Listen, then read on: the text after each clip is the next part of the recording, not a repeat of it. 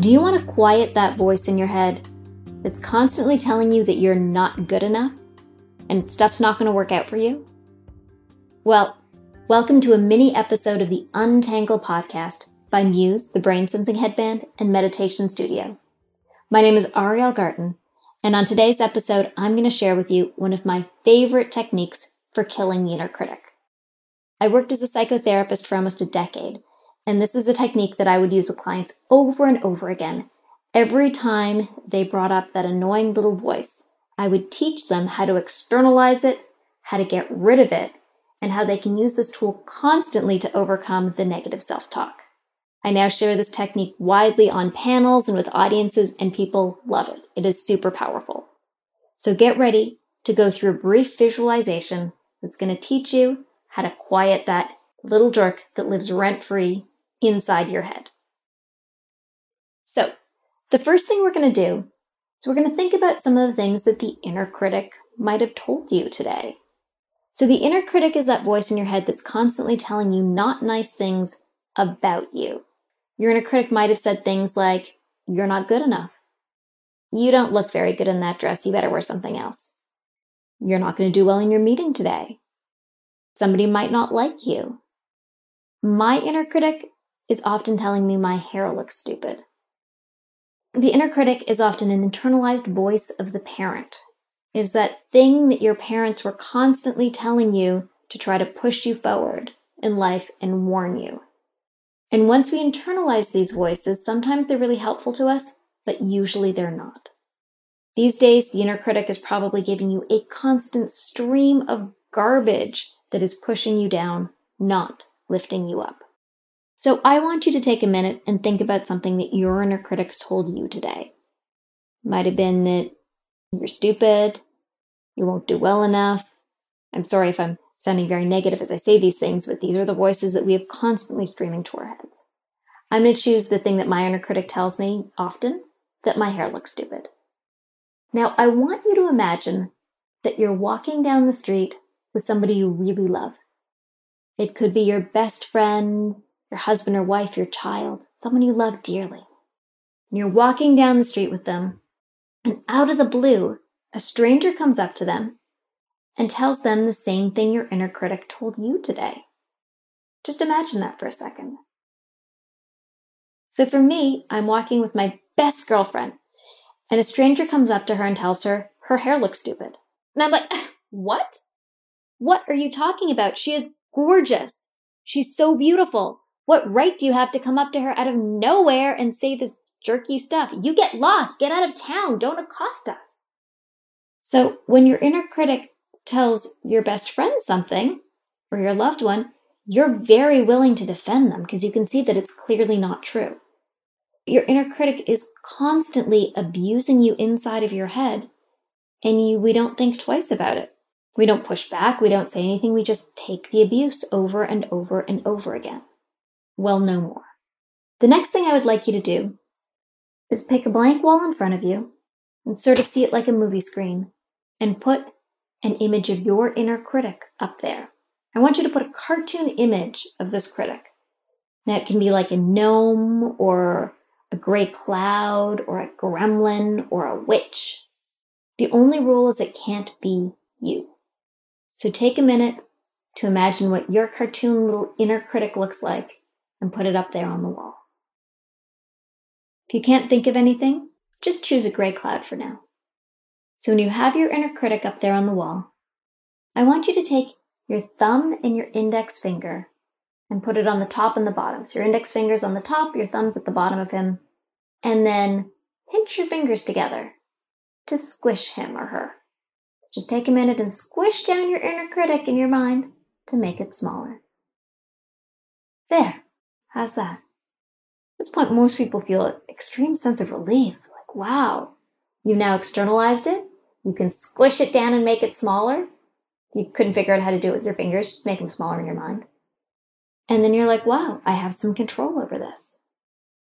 Now I want you to remember the inner critic saying that thing to your best friend and telling your best friend that her hair looks stupid or she's a jerk or she'll never succeed or whatever it is.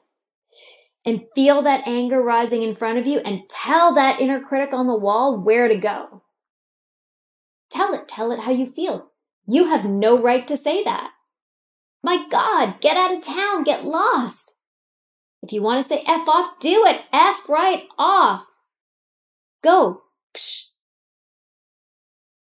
That sense of anger that you'd feel in defending your best friend, lay it on this guy who's been or girl who's been telling you false things about you all this time in a way that's really not helpful and not nice.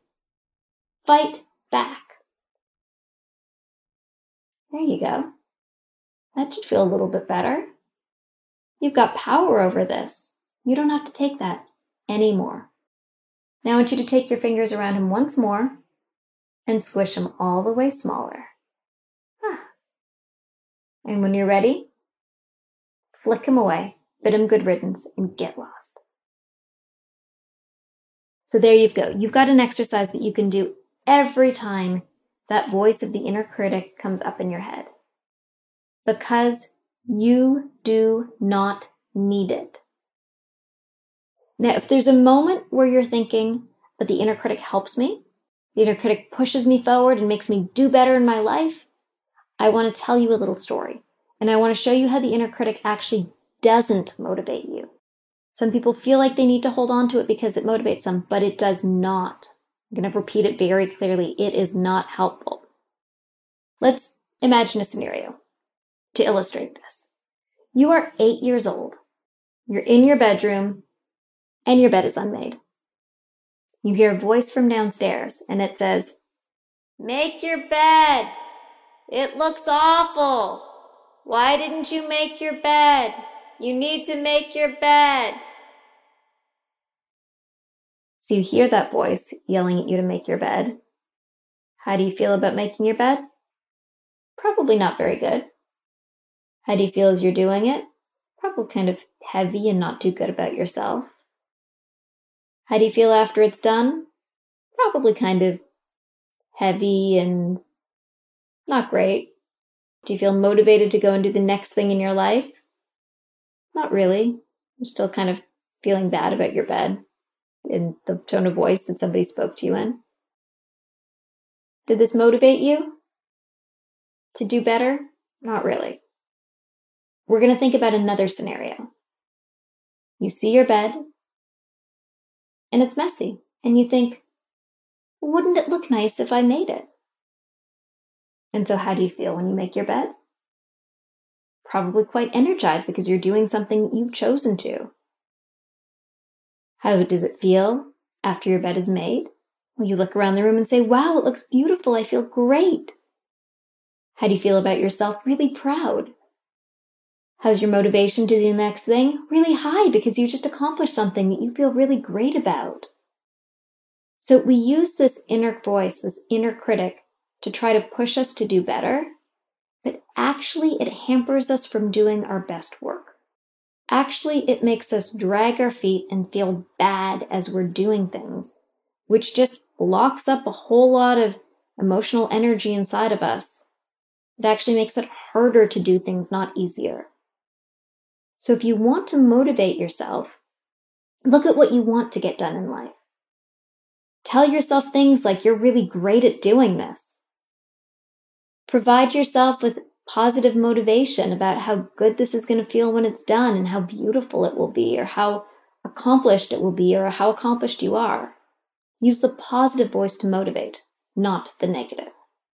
So anytime the inner critic comes up, he is not helping you. He is not motivating you. Push him against the wall, throw him against the wall, squish him, tell him to get lost, and he has no right to drag you down. And pull out the cheerleader, the positive voice who's allowed to say, Yeah, you're awesome. Go do it because you rock. So that's your little technique to use every time that little jerk rears his ugly head.